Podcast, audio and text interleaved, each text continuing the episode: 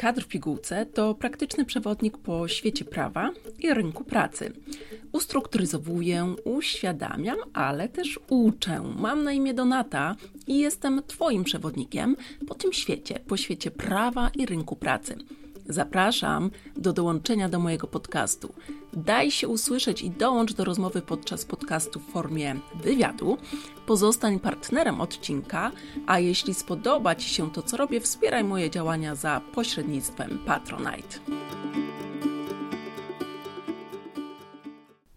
Zastanawiałeś się kiedyś, dlaczego niektóre osoby są mianowane tytułem eksperta, bo mnie nikt nigdy nie pytał o to, w jaki sposób zapracowałam na ten tytuł, i jakby się dobrze nad tym zastanowić, to prawdą jest to, że w zasadzie nie ma dyplomu, który określałby taki stopień zaawansowania naukowego, powiedzmy. I przyznam, że jest to tytuł nadawany samozwańczo. No ale mm, oczywiście muszą być ku temu pewne podstawy. I dlaczego o tym mówię na początku mojego pierwszego podcastu? No bo w podcaście takim moim zamysłem jest oczywiście, chcę mówić o ważnych tematach, tematach z obszaru rynku pracy i prawa pracy. Dobrze zatem, y, przynajmniej ja, y, gdy słucham kogoś, słucham podcastów, chcę mieć takie poczucie, że słucham kogoś, kto siedzi w temacie od wielu lat, wie o czym mówi, mówi o tym z pasją, zamiłowaniem, E, angażuje się w różne jakby działania i tematy związane z danym obszarem, a także kogoś oczywiście, kto rozumie pewne procesy i przepisy dotyczące tematyki, o której mówi. No, zatem Napisałam trzy książki, w tym jedną w modelu self-publishingu, czwartą w ramach współpracy z fantastyczną Moniką Smulewicz, dobrze znaną w świecie HR, przede wszystkim z bloga Her na Szpilkach. E, występuję w telewizji biznesowej we własnym programie Kadry w Pigułce w telewizji biznesowej Biznes24. Od 2014 roku prowadzę kanał na YouTubie i jestem autorką bloga o tożsamej nazwie Kadry w Pigułce. Napisałam już kilkaset artykułów i porad z zakresu prawa pracy. Prowadziłam i prowadzę zajęcia na uczelni SGH.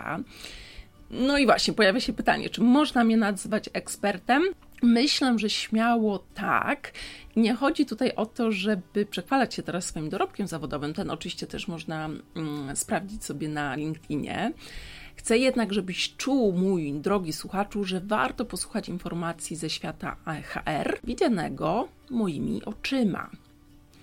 I poza obecnością w social media, mm, w sferze blogowej czy też telewizyjnej, pojawiam się tutaj, w tym świecie podcastu, mm, bo tak jak powiedziałam, chcę poruszać tematy ważne, ale poruszać tematy mi bliskie z różnych perspektyw. Często zapraszając gości do programu i kadr w pigułce to po prostu kolejna odsłona mojego vloga, bloga zwanego pod nazwą Kadry w pigułce. Skąd nazwa e, dla podcastu? No, kadr to dla mnie szersza perspektywa tego, co w trawie piszczy, jeśli chodzi o, w tym naszym przypadku, szeroko rozumiany rynek pracy, a mówić będę o wszystkim, co nas dotyczy, czyli mnie i ciebie, bo jeśli dobrze się nad tym zastanowimy, to tematyka rynku i prawa pracy dotyczy każdego z nas. Ogólnie rzecz ujmując, no jesteśmy albo pracodawcą, jeśli nie pracodawcą, no to pracownikiem, osobą wykonującą pracę w każdym razie. I jednocześnie, w związku z tym, z tymi rolami, wpływamy na rzeczywistość rynku pracy poprzez mm, podejmowane określone wybory, tak? Czyli na przykład chociażby poprzez decyzję o zmianie pracy, czy decyzję pracodawcy o zmniejszeniu stanu zatrudnienia, w konsekwencji czego mamy do czynienia e, z rotacją, poprzez zmianę formy świadczenia pracy, na przykład z umową o pracę na własne przedsiębiorstwo. E, ponadto zmiany mm, związane z systemem prawnym, zmiany przepisów mają również bezpośredni wpływ na funkcjonowanie e, przedsiębiorstw z tych dwóch perspektyw pracownika i pracodawcy. A aktualna mm, potrzeba zaspokojenia work-life balance sprawia, że z kolei pojawiają się nowe trendy w zatrudnieniu i to wszystko dotyczy nas. Ponadto mm, zmiany makroekonomiczne, te różne trendy, pandemia, sytuacja geopolityczna, no wszystko to ma ogromny wpływ na nasze życie, tym oczywiście na rynek pracy. Warto zatem obserwować e, zmiany na rynku pracy, bo one również wpływają na decyzje strategiczne firm, a także podejmowane decyzje przez pracowników. No i właśnie, o czym będę mówiła w podcaście? W podcaście będę mówiła o projektach czy projektowanych zmianach w przepisach, przede wszystkim ustawy Kodeks Pracy, ale nie tylko, z omówieniem, jaki mają wpływ na przedsiębiorców, specjalistów, pracowników, czyli mm, zależy mi na praktycznym omówieniu zmieniających się przepisów. Będę omawiała trendy na rynku pracy, zwłaszcza w oparciu o różnorodne raporty, które są opracowywane regularnie nie tylko przez organizacje państwowe, ale również prywatny sektor. Przybliżę tajemnice innowacyjnych rozwiązań, technologicznych rozwiązań, głównie dla pracodawców w kontekście e, zmieniającej się koniunktury. I tutaj muszę dodać, że współpracowałam przy tworzeniu bota, w zasadzie botki, bo to e, była, jest botka, którą uczyłam osobiście prawa pracy. Zatem ten temat nowych technologii naprawdę nie jest mi obcy. E, będę poruszała tematykę e, rekrutacji, employer brandingu. Tutaj w tym zakresie porozmawiamy właśnie o sposobach i narzędziach, które wspierają pracodawców, czy jakichś nowoczesnych metodach wspierających działania, chociażby employer brandingowe. Porozmawiamy o, jakby w konsekwencji tych wprowadzenia nowych technologii, również o optymalizacji i automatyzacji procesów, no i także o elastycznych formach zatrudnienia, czyli chociażby zmieniającym się zmieniających się przepisach kodeksu pracy, który ma oferować pracownikom właśnie te bardziej elastyczne formy zatrudnienia, a jednocześnie o rosnącym rynku gigerów czy mm, pracy tymczasowej. Jak słychać, no, tematów związanych szeroko pojętym pojęciem HR e, jest nieskończenie wiele. Zatem w dzisiejszym premierowym odcinku wprowadzę taki jest plan wprowadzenia słuchacza w tematykę rynku pracy. Przyjrzymy się zatem aktualnej sytuacji na polskim rynku pracy. Pobieżnie zasygnalizuje, jak moich oczach wygląda polski rynek pracy, ale bez oceniania, tak? Chcę powiedzieć o tym, co ma wpływ na kształtowanie rynku pracy, jakie trendy możemy zaobserwować, no i każdy z tych elementów to tak naprawdę temat do głębszych rozważań, które będę omawiała w kolejnych odcinkach podcastu, dlatego zachęcam do subskrybowania kadru w pigułce. Czynniki makroekonomiczne no, wpływają na naszą codzienność, tak, na nasz rynek i równolegle do rynku pracy oczywiście funkcjonuje też, e, jak dobrze wiemy, rynek dóbr, usług, rynek kapitału, rynek e, pieniądza. Niemniej każdy z tych rynków rządzi się odmiennymi prawami, na każdy z nich oddziałują inne czynniki albo czynniki te same, jednak w innym stopniu. I zaczniemy od czynników makroekonomicznych, które znacznie wpływają na kształtowanie rynku pracy, bo do nich należą chociażby czynniki demograficzne, ale też cały proces globalizacji, e, w tym czynniki zarówno migracyjne, technologiczne i społeczne i wiele innych, ale na tych się skupię dzisiaj podczas um, odcinka podcastu. Mamy do czynienia um, z nieustającym procesem starzenia się społeczeństwa, to jest pewne, raporty gusto potwierdzają.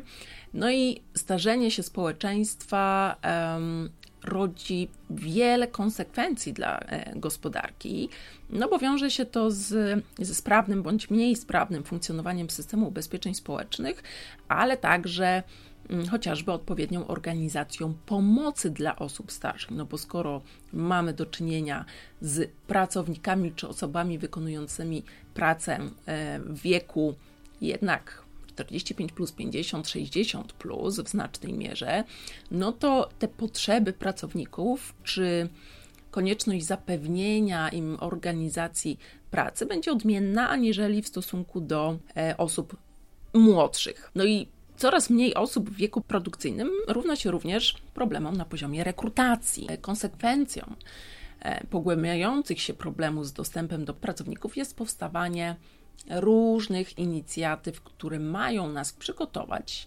nas mam na myśli mm, przedsiębiorców, tak, pracodawców, na tą wciąż rosnącą e, lukę w dostępie do, mm, do osób wykonujących pracę. I w kontekście zmian mm, demograficznych bardzo dużo e, uwagi poświęca się jak najdłuższemu utrzymywaniu osób starszych w aktywności zawodowej. Zachęca się do późniejszego przechodzenia na, na emeryturę, ale z drugiej strony konieczna jest praca w przedsiębiorstwie, czy też jakby patrząc z góry, oczywiście najpierw przez ustawodawcę, a następnie przez przedsiębiorcę, aby koncentrować się na eliminowaniu pewnych barier w zatrudnianiu seniorów, ale także dotyczących procesu zarządzania mm, e, osobami e, właśnie e, starszymi, które są zatrudniane w organizacjach.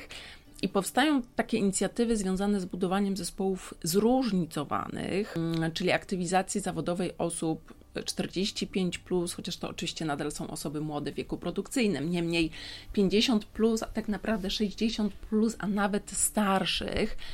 I coraz częściej powstają programy dla pracodawców e, wspierających zatrudnianie osób e, właśnie w wieku 50-60, plus, ale również osób z różnymi rodzajami stopniem niepełnosprawności.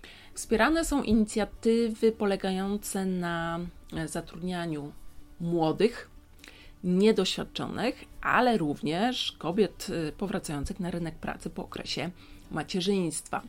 Przepisy kodeksu pracy mają zawierać szereg rozwiązań e, z założenia wspierających powrót kobiet do pracy po urlopach związanych z macierzyństwem.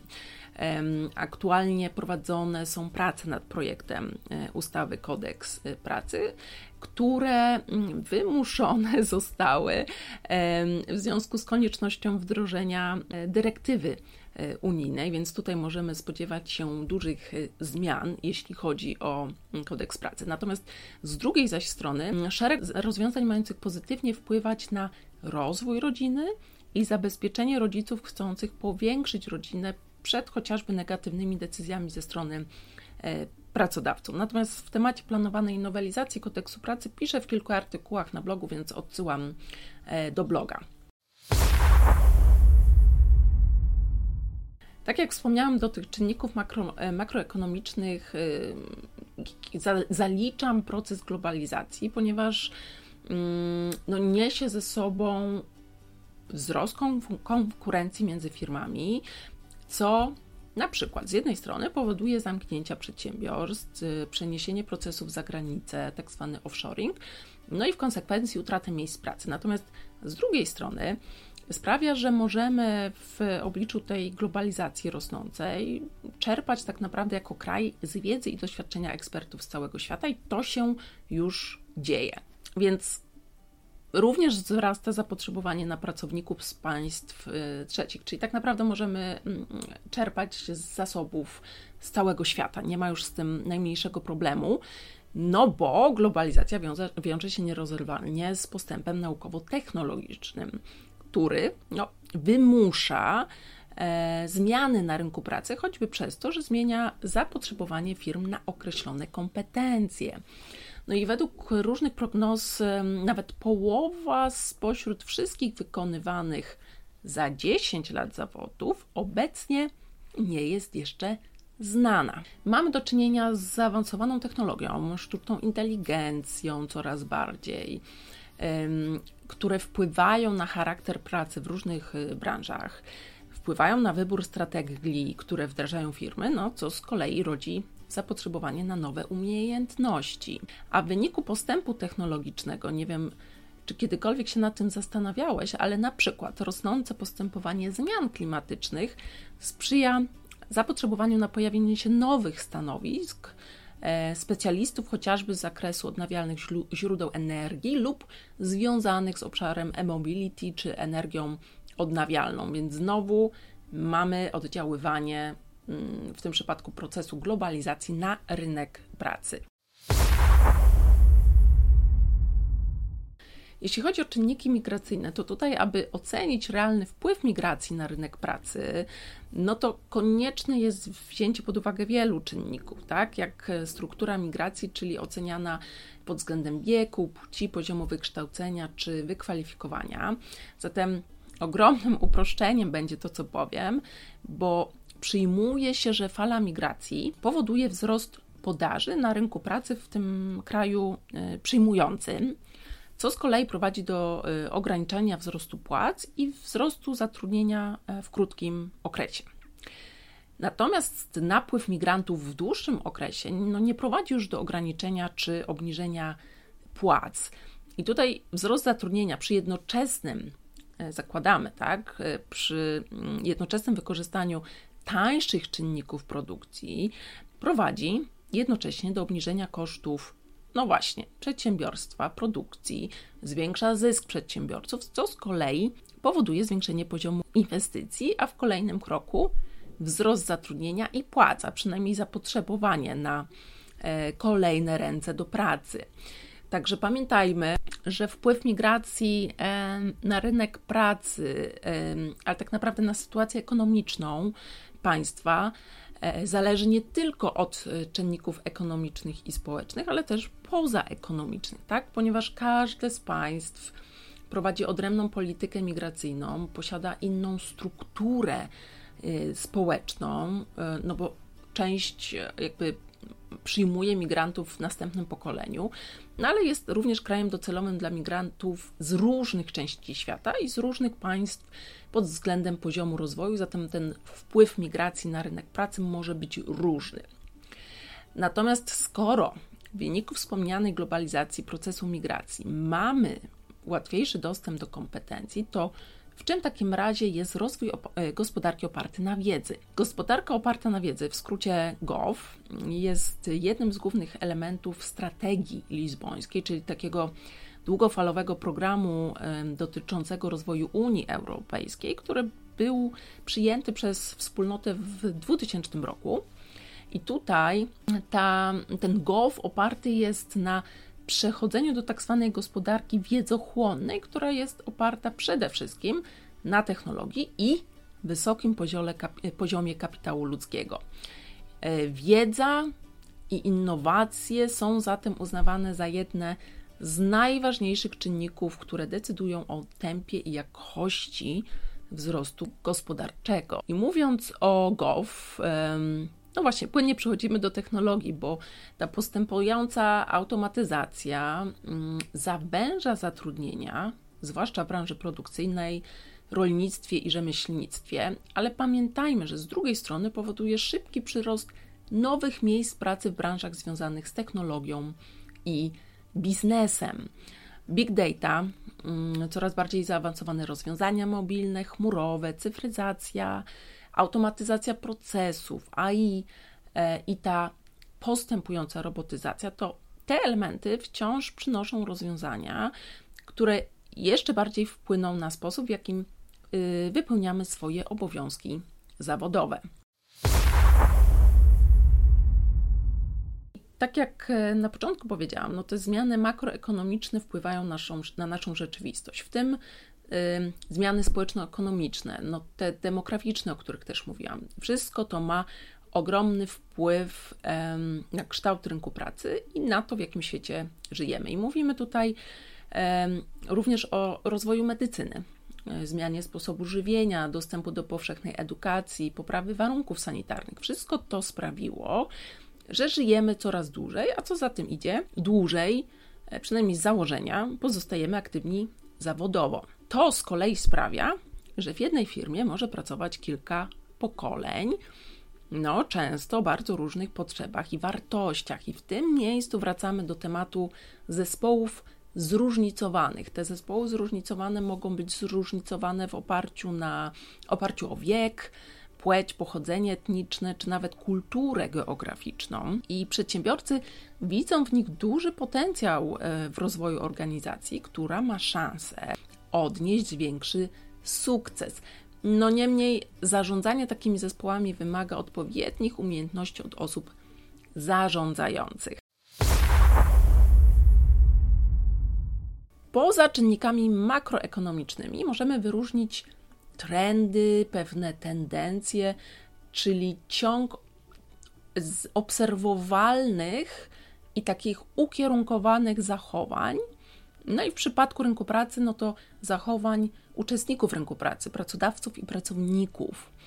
Zmiana chociażby schematu pracy, czyli praca poza etatem, e, powrót do tradycyjnych benefitów, outsourcing, czy takie zjawisko jak boomerang workers, to tylko kilka z nich, kilka z tych mm, e, trendów, tendencji, które możemy obserwować. Silnym trendem e, w niektórych branżach zawodowych jest przechodzenie z bezpiecznego etatu, bo tak jest postrzegana praca na podstawie umowy o pracę, na prowadzenie własnej działalności gospodarczej.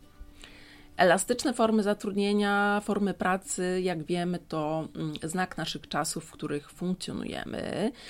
I w związku z czym pracodawcy otworzyli się na te różne rozwiązania, dlatego że no, chcą odpowiadać potrzebom pracowników, którzy stawiają coraz mocniej na równowagę między życiem prywatnym a zawodowym, przez co praca, albo jest takie oczekiwanie, żeby praca stała się bardziej elastyczna. Obserwujemy również gotowość do zmiany kwalifikacji i nieustannego uczenia się. No i wykorzystywania właśnie innych form współpracy poza modelem pracy etatowej. Natomiast podczas gdy rozluźnieniu ulega ten powszechnie znany nam model pracy, firmy wciąż e, prześcigają się w wymyślaniu kolejnych, nazwijmy to, bonusów, atrakcji, tych benefitów, tak, korzyści wynikających z zatrudnienia właśnie u nich, które mają przyciągnąć uwagę kandydatów do pracy lub zatrzymać pracowników.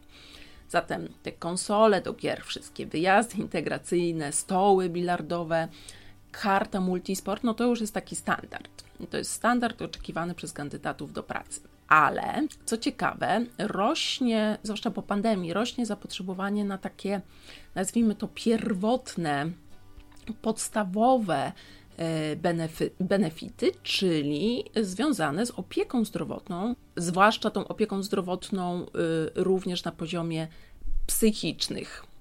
I to jest ciekawe zjawisko, bo z jednej strony dążymy do zmiany tych skostniałych zasad związanych z zatrudnieniem, które kojarzone jest nam jako właśnie stałe miejsce wykonywania pracy i stałe godziny pracy, a z drugiej oczekujemy od jakby dążymy też do wykonywania pracy w takiej formie, aby zapewniało nam poczucie stabilności i bezpieczeństwa. No i w odpowiedzi na niezaspokojony popyt, y, popularny staje się nowy model przedsiębiorstwa, który bazuje na elastyczności. I w tym kontekście trzeba powiedzieć, że branża outsourcingowa rozwija się coraz prężniej. W tym samym miejscu leży również geneza takiego zjawiska jak boomerang worker z angielskiego, mm, tak zwanych powracających pracowników. I mowa tutaj o pracownikach, którzy odchodzą do innej firmy, ale jednocześnie dbają o to, żeby zachować dobre relacje z tym swoim poprzednim szefem. Uwaga, nie wykluczając powrotu mm, do tego pracodawcy w przyszłości. I tutaj pracodawcy mm, jakby widzą realną korzyść, tak? bo wiedza i doświadczenie nabyte mm, na innym stanowisku pracy, a jednocześnie mniej kosztowny proces rekrutacji czy onboardingu takiego pracownika, no, jest realną korzyścią w oczach pracodawcy. Kolejny trend y, to mm, współpraca biznesu z systemem edukacji. Rośnie zapotrzebowanie na wykwalifikowaną e, kadrę. I to wiąże się nierozłącz, nierozłącznie, a przynajmniej powinno się wiązać ze zmianami w zakresie edukacji. Biznes, mówiąc biznes, mam na myśli przedsiębiorstwa zatrudniające pracowników, zaczynają wychodzić do studentów, angażując się w różne programy, które mają gwarantować zdobycie doświadczenia e, w danej firmie i jednocześnie oczywiście dając pełną swobodę uczestniczenia w procesie edukacji. Edukacja jest absolutnie kluczowym czynnikiem, który kształtuje sytuację na współczesnym rynku pracy. Przedsiębiorcy, którzy rozumieją, jak ważne jest budowanie relacji z osobami, które dopiero będą rozpoczynały karierę zawodową, którzy są na przykład na ostatnim roku studiów, stają się bardzo atrakcyjnymi pracodawcami w oczach młodych, mm, którzy tak naprawdę angażują się w budowanie wizerunku marki już dużo wcześniej, jeszcze przed momentem potencjalnego zatrudnienia. No ale co ważniejsze, pracodawcy poprzez taką współpracę, na przykład z jakąś uczelnią wyższą, mają wpływ, a przynajmniej większy wpływ na kształtowanie kompetencji niezbędnych do wykonywania pracy w ich środowisku biznesowym. Czyli tak naprawdę przedsiębiorcy dają gotowe podpowiedzi systemowi edukacji w Polsce, na jakie zawody, a raczej na jakie kompetencje jest lub będzie zapotrzebowanie. Z kolei nie wiem, czy słyszałeś o takim zjawisku nazwanym z angielskiego The Great Resignation. To jest zjawisko masowych odejść pracowników, które e, rozpoczęło się w Stanach Zjednoczonych na skutek pandemii. Na skutek pandemii. I to naturalnie spowodowało no, różne problemy, w tym problemy z niedoborami e, kadrowymi i wzrost płac w niektórych branżach. Przyczyny Great Resignation, ale również Great Rotation co ciekawe, wiążą się ze zmianą relacji pracownika z pracodawcą. I to przejście na tryb pracy zdalnej e, spowodowało to osłabienie nie tylko pracownika z przełożonym, ale też pracowników ze współpracownikami. I tutaj pojawia się ten nasz elastyczny typ pracy. Pojawienie się tej możliwości bardziej elastycznego trybu pracy sprawiło, że mm, pracownicy nie zawsze byli i nie zawsze są chętni, nadal wciąż, wracać do pracy stacjonarnej w określonych godzinach.